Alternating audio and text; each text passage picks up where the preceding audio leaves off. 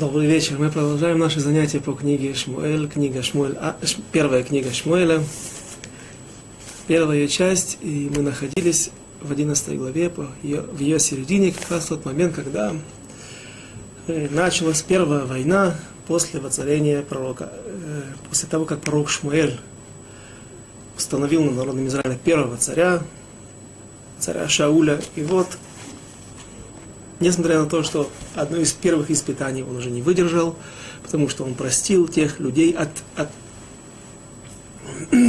промолчал, не отреагировал на то, что против него выступили люди, и при Аншей Блия Аль, люди негодные, без ярма, не без, без ярма Всевышнего над собой. И эти люди презрели его и не принесли ему дары, и сказали, что нам, каким образом сможет избавить нас этот, потому что люди нехорошие люди, не лучшая часть народа Израиля, они хотели царя именно не для того, чтобы царь водил народ Израиля путями Всевышнего, чтобы они служили, держал их, служили Всевышнему, чтобы не для того, чтобы он держал их в руках, в лоне Торы, а только для того, чтобы он был избавителем от внешних врагов и решал другие меркантильные проблемы, но ни в коем случае не как духовный лидер, не как духовный, духовный вождь. Э, и вот, несмотря на то, что самое первое испытание, хотя на первый взгляд оно и не выглядит, не э, проходит э, тот, кто читает или учит это без комментаторов, а, и это не, не, не замечено, может остаться незамеченным, что здесь была какая-то проблема. Вот.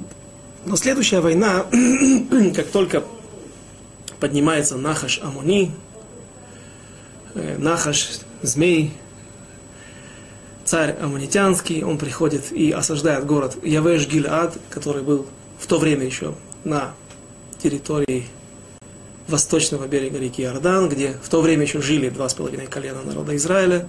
Из народа Израиля колено Гада, колено Рувена и колено, половина колена Минаше. И вот этот город попадает под давление и под угрозы царя Аммонитянского, и он предлагает им мы рассмотрели несколько вариантов, пшат и драж. Есть простое объяснение, выколоть глаз. Написано, вы, я выколю каждому из вас глаз, и тогда, правый глаз, и тогда вы станете моими рабами, я не буду, я сниму осаду и не буду добиваться вашего уничтожения, захвата и уничтожения. И мы еще видели другие, слышали да, другие объяснения, которые объясняют наши мудрецы. Одно из них – что он хотел искоренить, выколоть, искоренить из книги Торы, из свитка Торы, тот посух, тот стих, который говорит о том, что не войдет амонитянин и муавитянин в среду народа Израиля за то, что они не... Когда народ Израиля шел, выходя из Синайской пустыни, проходили через э, земли Арацот, через страны Моава и Амона, и навстречу им выходят эти народы с мечом, не разрешают пройти через их территории, и вот за это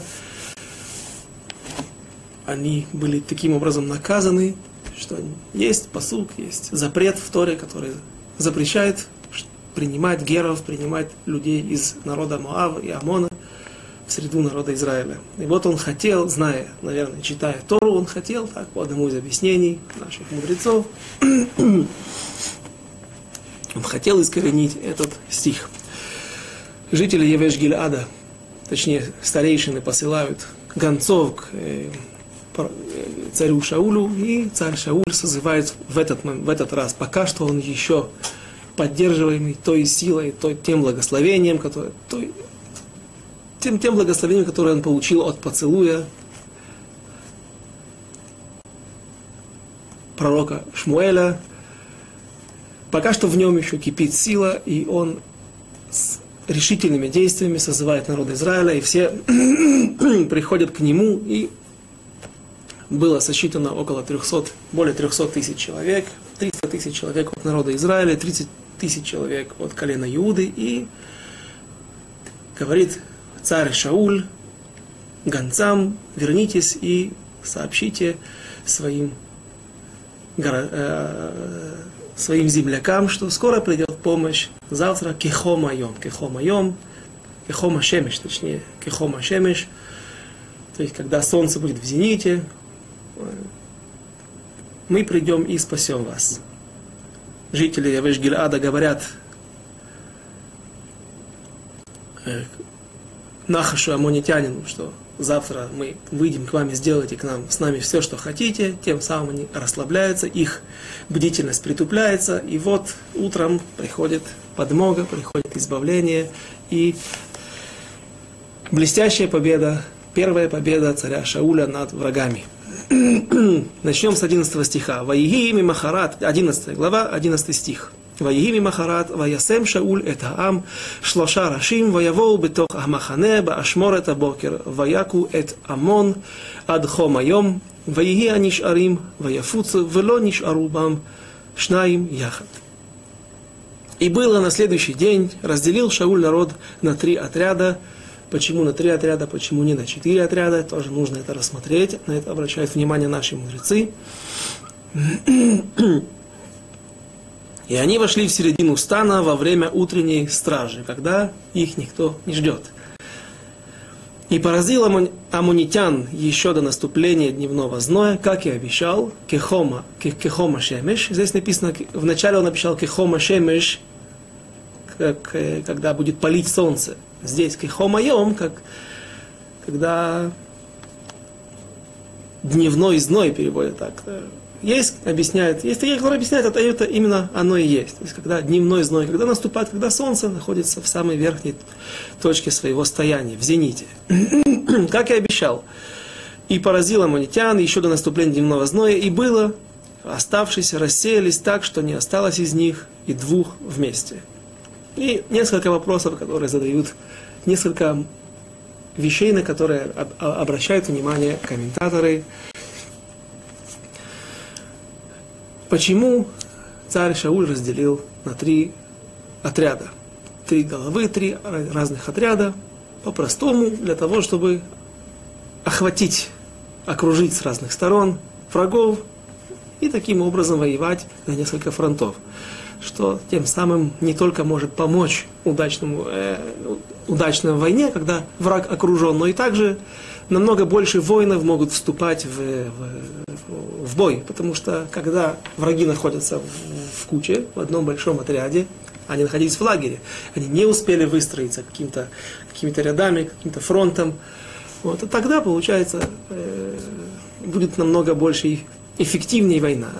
Такие истории, кто, кто-то из, из известных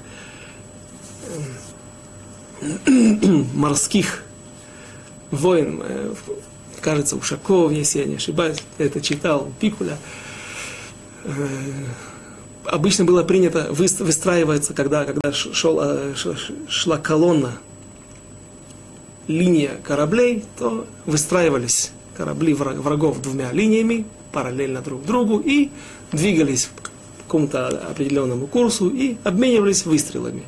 Причем это был святой закон, так всегда было принято, был такой морской военный этикет. Так вот, когда турецкая или английская эскадра на Черном море застала, кажется, если я не ошибаюсь, Ушакова, что он сделал? Он просто вклинился, а их было намного больше, они шли двумя линиями, двумя колоннами, он вклинился с двух сторон, э, посередине между двумя линиями, и таким образом, несмотря на то, что его кораблей было вдвое меньше, он мог одновременно с двух бортов полить в обе стороны, и таким образом эффективность боя была э, приравнена, по крайней мере, если, если даже не была выше. Э, но кроме того, Кроме того, кроме, кроме того, что мы сказали, что это был тактический ход, э, есть здесь, э, объясняют наши мудрецы, что сделано это было не просто так. Не просто тактический ход для того, чтобы на, на, напасть, испугать, когда люди с трех сторон окружены, они в смятении, когда они видят, что со всех сторон или с трех сторон подступают враги. Это создает эффект, что, может быть, их больше нас и так далее. Есть тут еще один момент –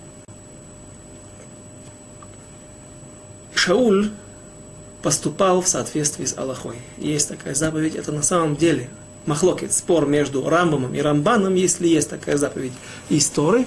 Но когда нападают на врага, нужно всегда оставлять им возможность убежать. Это часть обязанности, э, то, как военнослу... Военачальники, то как э, главнокомандующие еврейской армии должны себя вести.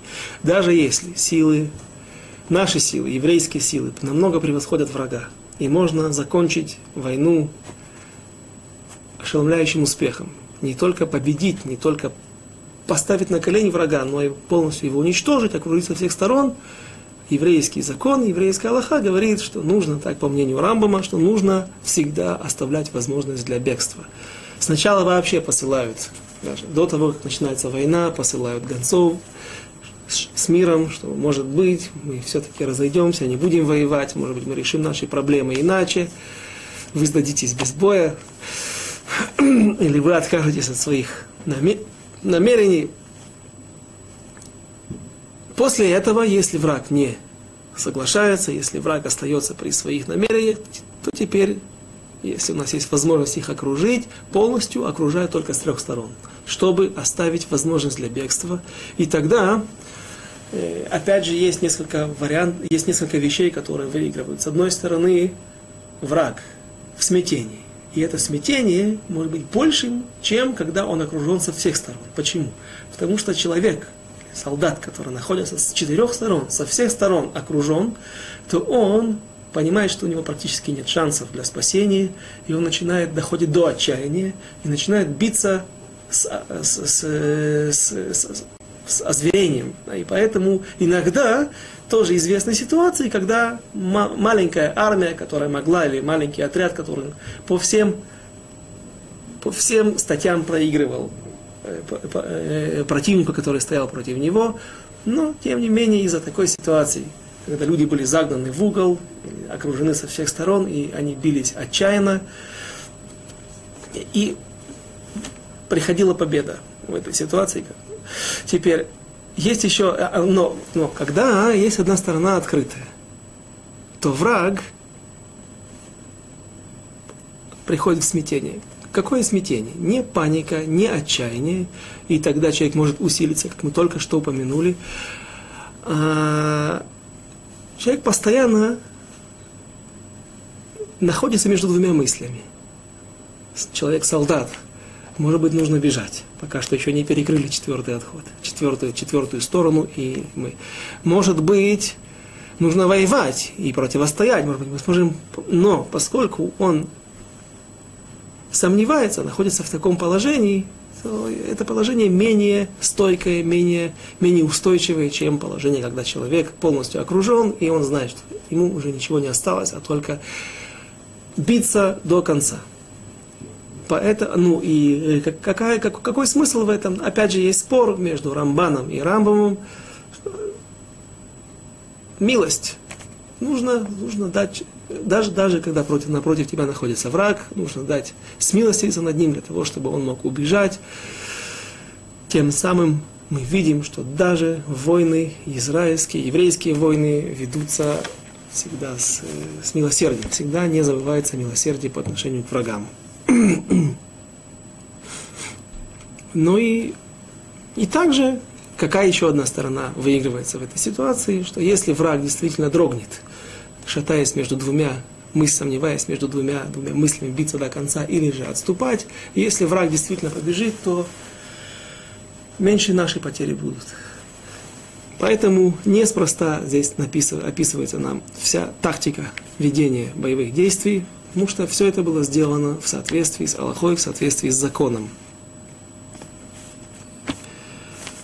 И, и, и это мы видим из конца стиха. В конце стиха действительно, что описывается, что гнали их до, такой, до такого состояния, что не осталось двоих вместе. Не написано, что продолжали гнать и добивать вот этих вот людей, этих солдат, которые остались в одиночку, а достигли определенной цели – войска э, разбиты, войска врага полностью разогнаны до такого состояния, что не осталось даже двух вместе. Это значит, что они полностью повержены и больше нет никакой опасности, что они смогут собраться вместе, вновь собрать, сконцентрировать, сконцентрировать какой-то кулак, какую-то какую армию и вернуться и попытаться ударить. Такая ситуация была. А? Э, в войне намного менее масштабной, когда два отряда из колен один, отряд, гвардия, от, в основном, которая была составлена беньяминовцами, представителями колена Беньямина, которые, как известно, были практически все левши, а удар у левши намного, удар левой рукой у левши намного сильнее и страшнее, чем удар у, у правой руки у правши, вещи известные. И как беньяминовцы обладали возможностью, умением бить из прощи. И когда Иш Бошет, сын Шауля, после его смерти был воцарен над Северным Израилем, над десятью коленами, над одиннадцатью коленами, кроме колена Иуды. Так вот, Авнер Беннер, тоже родственник царя Давида, но на который находился по, другой, по другую сторону баррикады, он в то время возглавлял, был главнокомандующим Северного царства, Израильского царства, скажем, потому что весь Израиль, кроме Иуды, был под их э, властью. Этот отряд пришел в город Гивон, там они встретились на каком-то бассейне водном. По-видимому, пришел отряд для того, чтобы лишь ташер, для того, чтобы развлечься в воде. И в это время подошел отряд Йоава, Бен Цруя, который был племянник царя Давида и был главнокомандующий всех, главнокомандующий всех войск царя Давида, колена Иуды. Царство, над которым правил царь Давид в городе Хеврон 7 лет до того, как его воцарил весь народ Израиля в Иерусалиме. И вот произошло недоразумение, это мы будем подробнее разбирать в будущем, недалеком будущем, Байзрат Ашем, когда дойдем до этого места. И два эти отряда вступили, вспыхнула ссора, вспыхнула бой, и два от этих отряда вступили в бой, практически единственная гражданская война между северным единственная стычка боевая между Северным царством, Израильским царством и царством колена Иуды. И в этом бою погибло 380 беньяминян, беньяминовцев. Но э, когда Йоав бен Цруя и Авишай бен Цруя погнались за Йоавом, то в какой-то момент они оторвались от большей части своего колена, от большей части своих солдат, и остались только вдвоем будучи в погоне за убегающими Авнером, Бенером и его Авнером, сыном Нер, и его солдатами. И в какой-то момент Авнер смог собрать бежащих по окрестным горам, по, по, по тропинкам, по кто как убегал.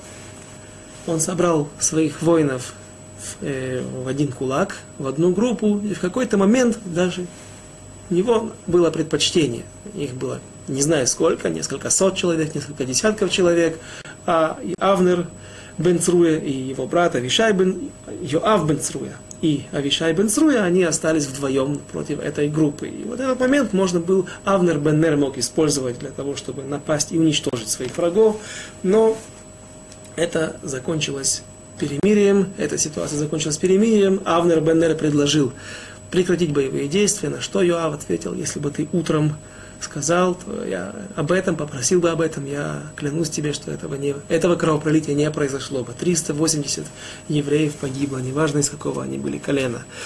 И к чему я привел этот рассказ? Для того, чтобы видеть, что действительно, э, про, проиллюстрировать, что действительно иногда ситуация может литапех, перевернуться и в какой-то момент э, бой может перейти в другое русло и силы могут быть перевесить в другую сторону. Но здесь дово, э, Шауль, царь Шауль довольствуется тем, что враг полностью разбит, враг полностью бежит, не осталось двух солдат вместе, и после этого прекращаются боевые действия и приходит избавление. И после этого приходит признание даже тех людей, которые до этого не признавали царя Шауля, и это рассматривается нашими мудрецами как э, с сожалением, раз смотрят на эту ситуацию с большим сожалением, что почему именно таким образом царь должен леохиах себя, царь должен доказывать себя, утверждать себя только боевыми действиями. Почему люди, почему всегда, к сожалению, есть в народе Израиля те люди, которые им, им недостаточно того, что мудрец или пророк сказал, и люди не верят этому.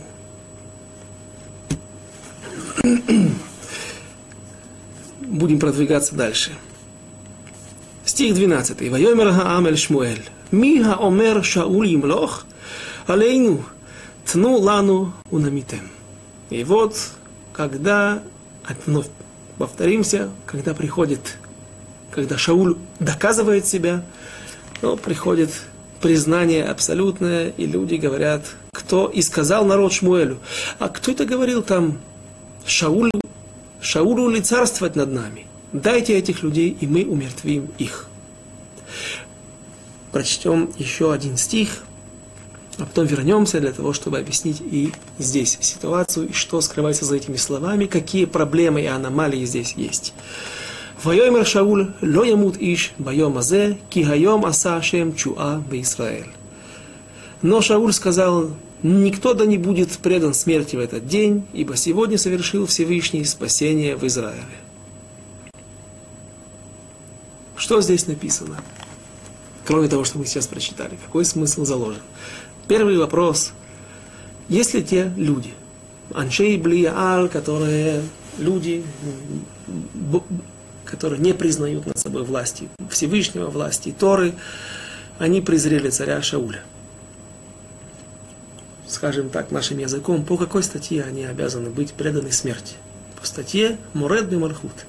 Тот, который восстает против царя. Пусть это, это может быть не только бунт напрямую, мы это не раз упоминали, и еще не один раз, и не, не, и не десять раз будем упоминать эту ситуацию, потому что это одна из аллахот, один из законов, который встречается ну, чуть ли не больше всего в, в, в, книге, в книге Шмуэля, и это понятно, потому что книга в основном занимается установлением царя над народом Израиля, установлением второго царя, вечного, вечного царства, потому что больше после царя Давида никто не будет иметь права властвовать, царствовать над всем народом Израиля. И пусть люди не, пусть ни у кого не закрадывается сомнение сердца, а как же так, ведь были еще другие цари, которые будут помазаны пророком на, на престол. Всевышний сам пошлет других царей, э, Яровама бен Навата, был помазан Ахия Шелони, пророк из Ах, Ахи, Ахия. Как же так?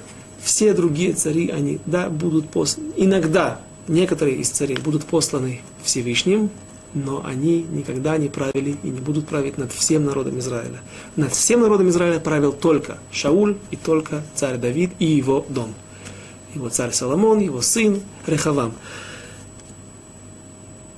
И вот, по этой статье, скажем так, по этому, по этому запрету, Запрещается человеку, любому человеку в народе Израиля, восставать против царя, не только поднимать вооруженный бунт, не только перечить царю. Опять же, здесь не нужно путать, если есть царь, который противоречит своими действиями законам Торы, то Сангедрин имеет право даже его сместить. И это одно, одно, один из злых умыслов, который замышлял Ахитофель, один из величайших мудрецов народа Израиля, но при этом был величайшим подлецом, величайшим негодяем, Раша, который планировал сместить эм, царя Давида путем бунта его сына Авшалома, после того, как Авшалом, если бы он победил царя Давида или уничтожил его даже, Ахитофер сделал, дал такой совет, которым он в принципе, загнал в западню и Авшалома. И даже если бы Авшалом, сын Давида, смог бы уничтожить Давида и победить его, и воцариться над престолом, над Иерусалимом, над всем народом Израиля, Ахитофель, после того, как Авшалом поступил по подлому его совету, Ахитофель планировал через Сангедрин судить Авшалома и таким образом сместить его, казнить его и захватить власть себе, власть над всем народом Израиля, захватить трон в свои руки. Но опять же, все это во, в свое время, дойдем туда, Байзраташем, и какие еще варианты могут быть бунта против царя? Да просто обычное неповиновение. Даже если человек перечит каким-то приказаниям царя, если эти приказания со стороны царя не противоречат Торе, то человек этот считается Муред Малхуд, и этот человек должен быть предан смерти. Те люди, которые презрели царя Шауля, после первого его воцарения, точнее второго, первое помазание было тайное, первое прилюдное воцарение, эти люди должны быть преданы смерти. Чье это дело? самого царя. Царь посылает своих, свою охранку, своих слуг, своих представителей, и они должны взять этих людей и казнить. Почему здесь написано «выведем этих людей», «дайте этих людей, и мы их умертвим»? Вещь непонятная. Какое ваше дело? Вы можете посоветовать это, напомнить, если вдруг царь забыл. Советчиков всегда много. Но какое, какое ваше дело? Мы должны убить. Они, то есть, здесь все слова записаны, и они несут в себе определенный смысл. Нет ни одного лишнего слова. Это не просто так повествование. На самом деле, да, нет, нет никакой проблемы. Зачем ты нам еще здесь проблему между строк, когда просто так они сказали царю, царю Шаулю, но на самом деле он должен был их умертвить. Нет. Они говорят, выведите их нам, и мы их умертвим. Это непонятно. И если мы обратимся к 13, посмотрим в 13, у кого есть Сидур, после молитвы Шахарит написано, в большинстве сидуров после утренней молитвы приводится 13 принципов веры, которые составил Рамбам. И эти принципы веры, они не пререкаемы. Двенадцатый, кажется, принцип веры говорит о том, что тот, кто не верит в слова пророков, и тот, кто утверждает, что царь Давид, в общем, оспаривает, иными словами, оспаривает то, что царь Давид – имеет право на престол, и что ему принадлежит престол, и его отпрыскам, Малхи Бездови, э, царям, которые происходят из его рода, этот человек является апикойросом, человек этот противоречит Всевышнему, он отвергает Всевышнего. Даже один этот принцип, любой принцип, который отвергается человеком, этот человек, если мы находимся в те, живем в те времена, когда есть законы э, в государстве, в, в стране правит Санхедрин, и полностью весь народ находится под влиянием Санхедрина, под его властью, этот человек должен быть наказан. Наказан кем? Любой человек имеет право наказать этого человека, расправиться. И здесь не нужен Санхедрин. Получается, что люди говорят Почему мы требуем, чтобы вы нам выдали этих людей, и мы их наказали, принесли, дали им э, положенное наказание? Потому что мы имеем право на это. Это другая статья. Этот человек апикорис. Он не верит. Пусть вы скажете, спросите, а какое это имеет отношение к царю Шаулю? Ведь Рамбам говорит о царе Давиде и его доме. На самом деле Рамбам говорит, тот, кто не верит в пророков, в слова пророков. А царь Шауль был воцарен над престолом именно пророком, пророком, пророком Шмуэлем. Поэтому эти люди попадают в категорию апикойрсим, людей, а, э, нельзя в двух словах перевести точный смысл этих слов, точный термин этого человека, каким образом определяется этот человек, что такое апикойрос. Это человек, в принципе, тот, который отвергает, сбрасывает над собой ярмо небес, не признает законы Торы.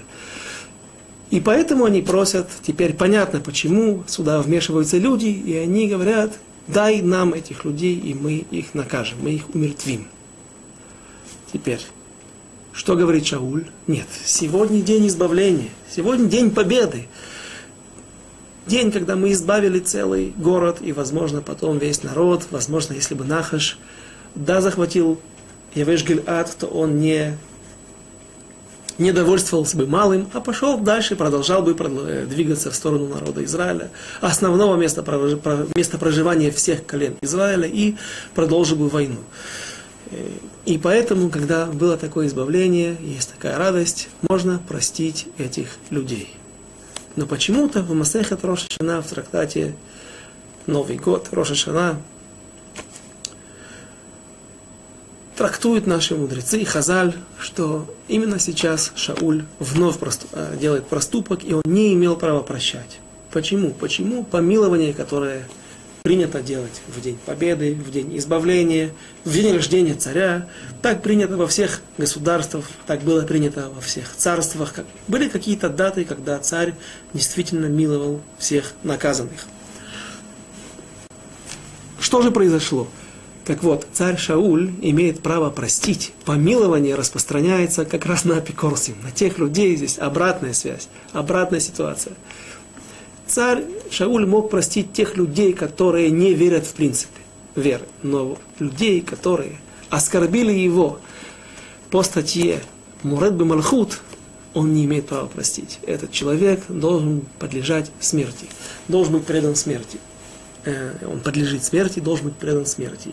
И где это мы видим? Царь Давид, когда он умирает, когда приближается его конец, то он зовет э, царя Соломона для того, чтобы тот принял последнюю заповедь, последний указ, последние слова от своего отца. И между несколькими вещами, о которых царь Давид, которые завещает царь Давид царю Шломо, Соломону, вдруг он говорит, что ты должен казнить Шими бен Гера, который бросал в меня камни, который поносил меня и мой дом, когда мы шли, убегая от Авшалома по э, Масличной горе, поднимаясь, уходя в изгнание из Иерусалима, не оставь его без наказания. И мы смотрим на эту ситуацию и удивляемся. Царь Давид, который когда-то простил Шими бен Гера, теперь то, прошло много лет. Баруха Шем, слава Богу, его царство осталось. Царство его уст существует.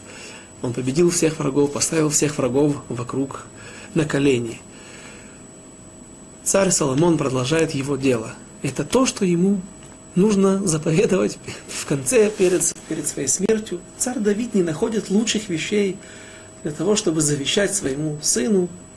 И на самом деле объяснение такое. Царь Мелех Шемахаль Кводо, Кводо Ино Махуль. Царь, который простил с, а, с, позор, которому, или какой-то э, мерет, какой-то бунт против него, если он прощает это, это ему не, это не срабатывает. Он не имеет права простить. И если царь Давид уйдет из этой жизни и не разделается со своими врагами, не накажет всех людей, которые когда-то подняли бунт в той или иной форме, в разных его интерпретациях того понятия слова бунт, меред, негет, негет, негет, мелех, он знает, что долг этот останется за ним, и в будущем мире с него взыщут, потому что он поступил не в соответствии с Аллахой. Почему, вы спросите, изначально царь Давид не наказал Шими бен Гера? Есть много объяснений, и, как всегда, я разочарую вас, сказав, что без Раташем в будущем, когда дойдем мы до этого места, тогда подробнее разберем, но одно место я приведу. Э, говорят мудрецы в Масахет Мегила, Масахет Мегила, что царь Давид видел своим пророческим даром, как известно, он был также пророк, когда говорят, э, объясняют, как это написано в Таилим, в псалмах Давида, Мизмор ле Давид, а не э, ле Давид Мизмор, и другие, другие варианты, как начинает, он открывает свои Таилим, свои песнопения, восхваление Всевышнего. Мизмор ле Давид, это значит, что открылась ему шхина, то есть он снизошел на него пророческий дар. Так вот, пророческим, своим пророческим даром царь Давид видит, увидел, что из Шими Бенгера в будущем выйдет Избавитель. Избавитель народа Израиля никто иной, как Мордыхай. Мордыхай Иш Емини, написано, что он был из колена Беньямина, так трактует слово Емини, Бен Ямин, сын правой руки, скажем попросту. И пока что сын Шими бен Кира еще не родился. Тот человек, тот сын, от которого дальше пройдет та цепочка, будет создана та цепочка и будет избавлен народ Изра... родится избавитель народа Израиля. Поэтому он оставил пока что жить Шими бен Гера.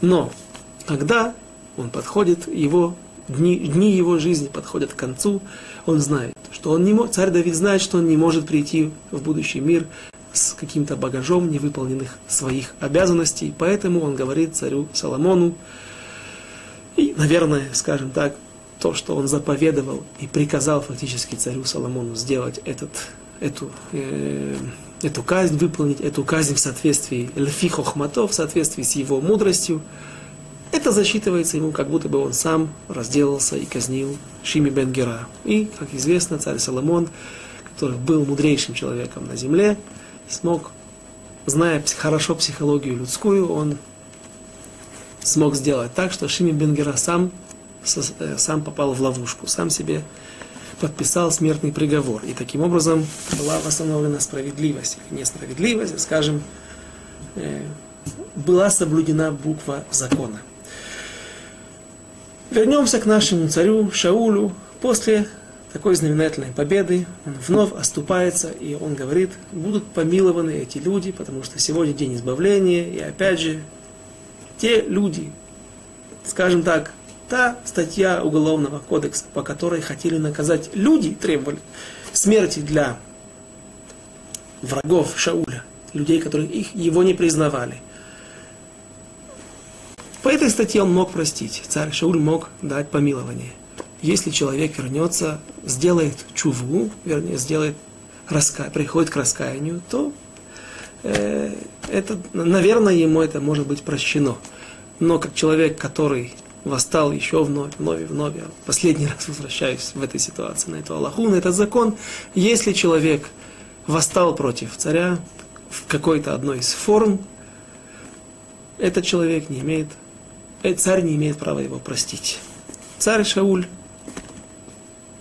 прощает, и здесь вновь наши мудрецы говорят, что тут он потерял право быть царем. Уже сейчас Всевышний решил сместить его с престола в будущем. Сейчас только началась его карьера, и всего два года проправит царь Шауль и трагически закончит смертью на горах Гильбоа. Сказал, э, продолжим, стих 14. Вайоймр Шмуэль эль Хаам, леху венельха Агильгаль. Агильгаль. Теперь говорит, вступает в дело пророк Шмуэль. Да, сказал он народу, давайте пойдем в Гильгаль, это место, где в начале, после перехода через пересечение Иордана, после входа в землю Израиля, несколько, 14, кажется, лет находился ковчег Завета. Это описывается в книге Иошуа. Одна, одна, из, одна из стоянок, которая предшествовала Шило. И вот говорит пророк Шмуэль, давайте пойдем туда, в Гильгаль, и Унихадеш Шам Хамелуха. И обновим царствование. Почему обновим?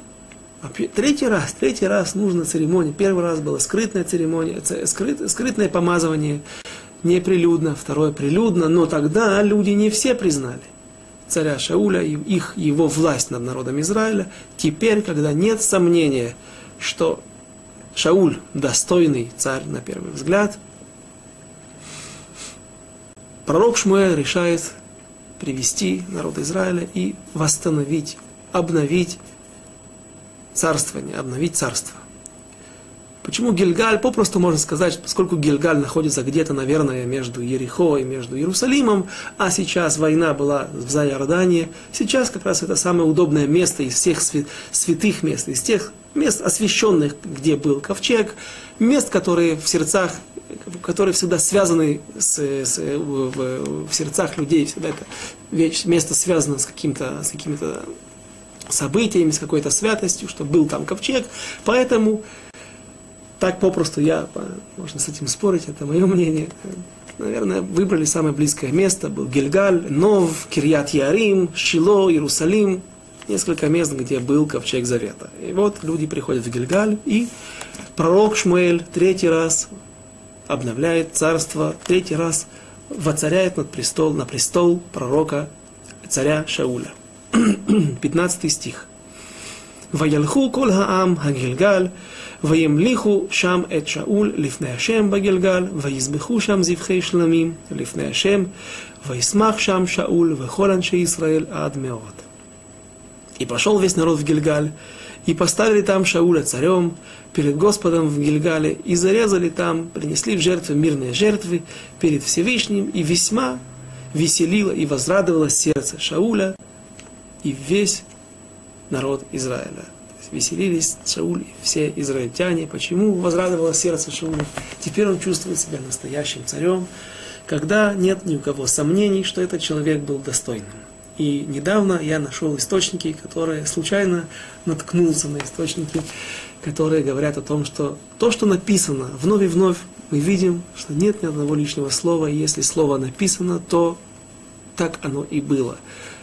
О чем я говорю, когда пророк Шмуэль второй раз или первый раз прилюдно воцаряет над народом Израиля Шауля, то он говорит, написано, что «Вело гая бекола ам, гавоа бекола ам, мишикмо мало». Не было никого в народе Израиля от плеча и выше, выше, чем Шауль. И говорят наши мудрецы, что он был не только самый высокий в плане габаритных размеров, а также он был действительно самым высоким в духовном плане. И говорят мудрецы, что царь Шауль был выше, его духовный уровень был выше даже царя Давида. Но определенные тхунот, определенные качества, свойства его характера не смогли, не позволили Шаулю удержаться на престоле и с честью выйти из, этой ситуации, из всех ситуаций, всех испытаний, которые Всевышний ему пошлет. И говорит там также, сказал Шмуль всему народу, видели ли вы кого, я читаю сейчас десятую главу, извините, я не предупредил. И вот говорит, вернем, можно вернуться посмотреть, у кого есть книга перед, перед глазами, десятая глава, 24 стих. И сказал Шмуэль всему народу, видели вы, види, видите ли вы, кого избрал Всевышний, ведь нет ему подобного во всем народе. В чем? Нет, его, нет подобного, опять же, не только рост. Эту вещь не нужно было бы говорить, обращать на нее внимание. Если идет речь только о габаритах, о мощном телосложении, люди это могут видеть и сами. Он выше всех, видно издалека. Речь идет о нет никого подобного в народе Израиля, ни царь Давид. Говорят, что царь Шауль был, уровень знания его Торы был равен пророку Шмуэлю. Но, но вот что произошло, что с, с Шаулем, вот что происходит с человеком, который не зная, Тор, зная Тору, но не выполняет все ее предписания, а именно, как написано в перке, а вот пусть они еще не были написаны в те времена, но понятно, что если они не были написаны, то они были, передавались из уст в уста в народе Израиля, пусть в иной форме, пусть без тех, без тех авторов. То, что написано в перке, а вот тот, кто милость, э, милостив с жестокими, милосерден с жестокими, в конце концов будет жесток с милосердными. И царь Шауль несколько раз оступится в этой ситуации, в этом испытании. Теперь что же? Вернемся, вернемся к церемонии воцарения третий раз царя Шауля над народом Израиля. Глава 12. ויאמר שמואל אל כל ישראל, הנה שמעתי בקולכם לכל אשר אמרתם לי, ואמליך עליכם מלך. И вот вступительная речь пророка Шмуэля. Вступительное и единственное. Больше здесь никто, никому не дали права выступать. Что же говорит пророк Шмуэль? Пророк Шмуэль увещевает народ Израиля. И зачем, спросите вы? Зачем? Зачем это нужно? Сейчас такой, такой приподнятый дух. На крыльях той радости, на крыльях той победы сейчас можно сделать хорошую хорошую церемонию, красивую церемонию, когда все рады, рады, возрадовалось сердце царя Шауля и всего народа. Зачем вдруг опять омрачать ситуацию, события вот этой вот этим увещеванием? Ну, прочитаем и попытаемся понять то, что говорят наши мудрецы по поводу этой речи. Вайомер Шмуэль Колаш э, Эль Коль Исраэль, Хине Шамат, и вот я слышал послушался вашего голоса, когда сказали вы мне, поставьте надо мной, поставь над нами царя. Веата, и теперь, Инеха мелех миталех лифнейхем. И вот теперь, вот перед вами ходит царь, перед вами находится царь. Вани заканти весавти. А я состарился и посидел. Убанай хине итхем, вани италахти лифнейхем, минеурай адайой мазе. Зачем он упоминает здесь своих сыновей? Сыновья, как мы помним, были сыновья негодные, но не Блия Аль, не те люди, которые сбросили ярмо небес, ярмо Всевышнего и Торы над своим, над своей, над собой. Они просто не ходили путями отца, они сидели в Бершеве, не стали ходить по всему, не продолжили вслед за своим отцом ходить по, всему, по всем уголкам народа Израиля, где они жили, и судить народ там. Шмоль в это время составился, находился только в Рама у себя в доме, и как следствие сразу же падение духовного уровня, сразу же народ приходит и говорит, поставь над нами царя. И что мы можем отсюда видеть? Зачем нам привели здесь своих сыновей? Шмуэль говорит, то, что вы отвергли моих сыновей, которые я хотел бы, чтобы они были моими наследниками, наследниками моего дела, и они, может быть, на вас злятся, знайте, что они убанай и нам итхем. И вот мои сыновья с вами. Что значит с вами? Находятся здесь с вами? Ну, конечно, они находятся. Все мужчины должны были прийти на эту церемонию. Не нужно об этом говорить. Это вещь лишняя. Вновь, вновь то диюк, то уточнение, которое сегодня и всегда мы обращаем внимание на него. И вновь о чем идет речь? О том, что сыновья с вами.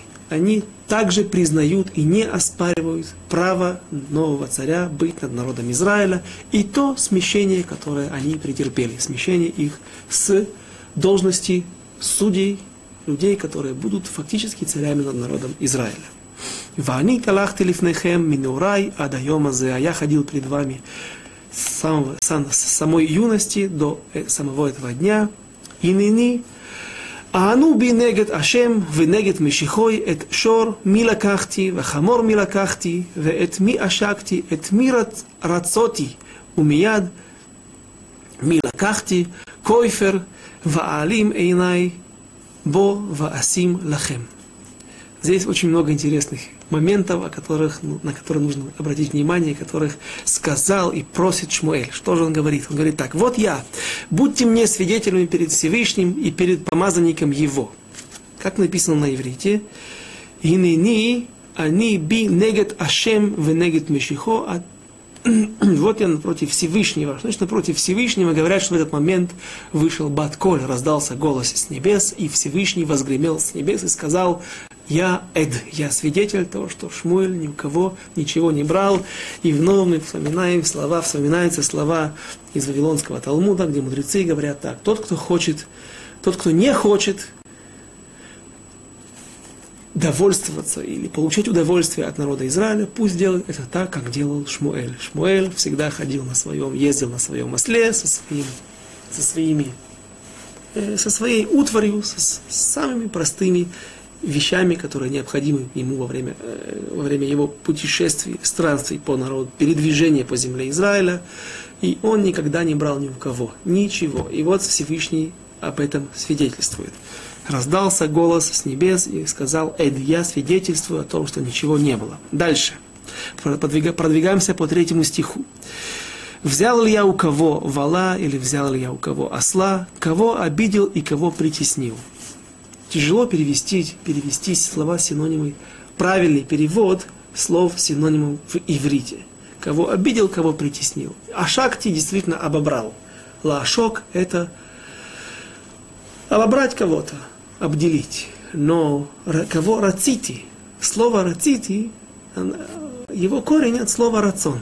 Что значит рацити? Так вот, говорят комментаторы – если был случай не только, когда я попросту взял и обобрал, облапошил какого-то человека, взял с него, вытащил из рук у него какое-то признание, или же потребовал какое-то вознаграждение, я тебе сделаю так-то и так-то в замену на то, что ты мне принесешь овечку, так, чтобы никто не видел. Всего этого не было, но может быть другая ситуация, когда человек, судья, пользуясь своим авторитетом, пользуясь своим положением, давит так на другого человека, что он из своего собственного, по своему собственному желанию потом приносит и дает ему какой-то подарок, какой-то шай, какое-то приношение.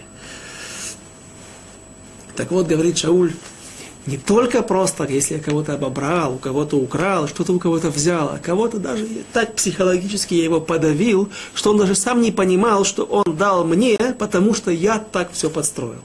Вот так объясняют наши мудрецы слово «рацоти», кого я захотел, имеется в виду, кого нет на, на русском языке такого слова. Кого я, кому я стал причинил так, что он захотел дать мне сам. И из чьей руки принял я подкуп и ослепил этим глаза свои, и я возвращу вам. Здесь есть еще некоторые слова, которые вызывают интерес. Умияд мила кахти из руки Койфер ваалим. О, ваалим эйнай. Я закрою глаза, бо в этом по отношению к этому человеку, в ашивлахем и отдам вам или отвечу если, то есть, что значит я закрою глаза? На, иврите, на, русском языке так не перевели. А алим эйнай, я закрою глаза. Есть опять же комментаторы, которые говорят, а если кто стесняется сейчас все равно подойти ко мне, я, да, пока что он, у него есть, пока что мой авторитет давит на него, и он боится, или прилюдно он боится оскорбить пророка, но у него есть претензия, я тогда отойду в сторону, зайдем в комнату, я развернусь спиной, закрою глаза, а али мейнай, и пусть человек сзади подойдет и скажет мне, ты такой-то и сякой-то, меня обо, такой и сякой, обобрал меня, украл у меня что-то, или, ну, в общем, все претензии, которые человек хочет сказать, а я не смогу этого человека увидеть, и таким образом я даю возможность всему народу Израиля, всем людям, у которых есть претензии ко мне, высказать, то есть иными словами, сегодня я сдаю свои полномочия. Сейчас мы видим, все ли полномочия он сдает, отказывается от них. Все, все ли он передает царю Шаулю, вся, вся ли власть. И он хочет, пророк Шмуэль хочет признания народа Израиля. Чист ли он, согласны ли они с ним, что он чист перед народом. И сказали они, прочтем сначала на иврите, как мы это обычно делаем – Вайоймру. И ответили, четвертый стих, и ответили, ответил народ Израиля, Лоашактану, ты нас не обобрал, Вело Рацатану, и не стал причиной, не причинил никому такое давление, посредством которого человек сам захотел по собственному желанию, не понимая это, отдать. Слово, одно слово иначе объяснить нельзя. Вело лакахта мият иш меума и не взял из руки человека ничего. Вайоймер алейхем. Эйд Ашем Бахем, а извините, вот здесь говорится, Вайомер Алейхем, и сказал, кто сказал, говорят, мнение, что это в этот момент раздался Батколь с небес, голос, громогласный голос с небес, сказал, Эйд Ашем, Всевышний, я свидетельствую за него. Может быть, еще сейчас кто-то есть, кто стесняется, решил, ну ладно, не буду сейчас омрачать эту ситуацию, эту церемонию своим выступлением, своим возмущением. На это раздался голос небес Всевышнего, и он сказал, я свидетель, что действительно нет никого, кого бы обобрал и обидел пророк Шмуэль. Эйдашем бахем, веэд мишихо хайом хазе, ки ло мацатем бияди меума, вайоймер эд. И раздался голос эд. Шестой стих. ויאמר שמואל אל העם, השם אשר עשה את משה ואת אהרון, ואשר העלה את אבותיכם מארץ מצרים. И говорит, тут теперь пророк Шмуэль находит правильным увещевать народ Израиля и что-то им сказать. И сказал Шмуэль народу, Ашем Всевышний, который Асает Моше сделал, Моше, наверное, попросту, можно, не попросту, но слово «аса» сделал, Всевышний сделал, Всевышний он также сделал, но назначил Моше и Аарона, Вашер Гейла это Авотейхим Эрец Мицраим, и тот Всевышний, который вас вывел из земли Израиля. Дальше седьмой стих. Веата итьяцву ואישפתה איתכם לפני השם, ואת כל צדקות השם אשר עשה איתכם ואת אבותיכם. Теперь же предстаньте, я буду судить, судиться, судить с вами, судить вас перед Всевышним за все благодеяния Всевышнего, которые Он оказал вам и отцам вашим. Кашер ба Яков Мицраим, ваиз э, аку авотейхим, элашем вайшлах эт Моше, ואת אהרון, ויציאו את אבותיכם ממצרים, וישיבום במקום הזה. И вот, когда вы спустились в, народе, в землю Израиля, когда спустился Яков в землю египетскую, и закричали, воззапили вы И Всевышний услышал ваш крик, и он послал Муше и Аарона, и вывели они вас из земли Израиля, и привели в Бамаком Азе, привели вас в эту землю.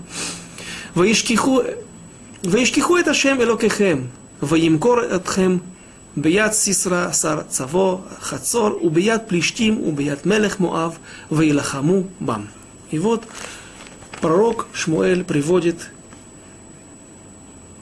выдержку, то есть небольшую часть из книги описания тех ситуаций, не всех ситуаций, в которые попадал народ Израиля, которые описаны в книге Шофтим, которая предшествовала книге Шмуэля.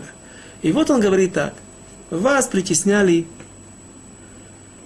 Сестра, военно-главнокомандующий, военачальник Хацора, был такой кнанейский царь, в районе где-то возле города Хадера сегодняшней. В то время народ Израиля практически полностью захватил, или скажем так, все возвышенности, все возвышенные места, Галилея, Самария, Иудея, все эти места были захвачены, а вот низменности пока что принадлежали филистимлянам и какое-то время принадлежали кнаанейцам. Почему? Кнаанейцы обладали огромным количеством танков, которых у народа Израиля не было. Танки, есть колесницы с железными колесами, которые в то время, которым тяжело было противостоять, я не знаю – если этому э, правда это или нет, но из, э, не из наших источников, из э, каких-то археологических раскопок, из каких-то исторических мекорот, источников, которые можно, нужно проверять, мне кто-то рассказал, что вставлялись ножи, очень длинные ножи, длиной в локоть, в два локтя, в колесницы, в, эти, в колеса, несколько таких ножей или мечей, и вот когда эта колесница въезжала, разгонялась, ведомая несколькими конями в, в, в, в самую сердцевину отряда или воинов, в, в линию, фронтальную линию, где, где ну, то есть в, в массу, в скопление воинов, то понятно, что там эти мечи наносили огромный ущерб, огромный урон. Не только колесами металлическими давили людей, а вот этими мечами – это вещь очень логичная, почему бы нам это не принять. Э, и поэтому народ Израиля не мог на первом этапе овладеть этими территориями. И вот то место, которое находится на побережье, а стало быть, соответственно, в низменности, в нем правил, в одном из этих мест, недалеко от города Хадеры, правил, был такой Хацор. И он очень сильно притеснял народ Израиля. И вот возопил народ Израиля, и Всевышний посылает избавителя. Кого? Одна из тех немногочисленных пророчиц, которые были над народом Израиля, Двора, также та пророчица, которой принадлежит одна из песней, как и Хана, мама Шмуэля, ей принадлежит одна из десяти песней, которые сказаны в народе Израиля. Двора также говорит песнь после того, как Всевышний делает чудо и разливается нахаль Кишон, ручей Кишон, переполняется водой, воды заполняют большую часть Эмек Израиль, по крайней мере, то поле боя, на котором предполагалось столкновение между войсками кнаанейцев и войсками, ведомыми Сисрой, и между народом Израиля.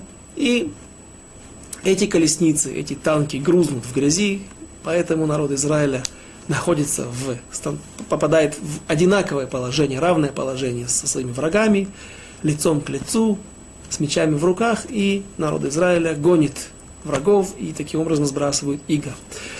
Э, кто еще упоминается? Филистимляне и, и Мелех Моав. Моав также упоминается. Но это не единственные, не единственные враги народа Израиля, которые владели, э, притесняли израильтян. И вот причина, Почему приводятся именно эти цари? Мы попытаемся разобрать Безрат в следующий раз. И также только три избавителя народа Израиля, и причем интересный момент, это не самые лучшие представители. Понятно, что они были великие люди, они были люди, которые избавили народ Израиля, но были вожди и лидеры повыше в духовном и в других понятиях, в других э, в других моментах. И вот почему же именно эти цари и именно эти избавители приводились, приводятся Шмуэлем. Мы разберем Безрат Ашем в следующий раз. До свидания.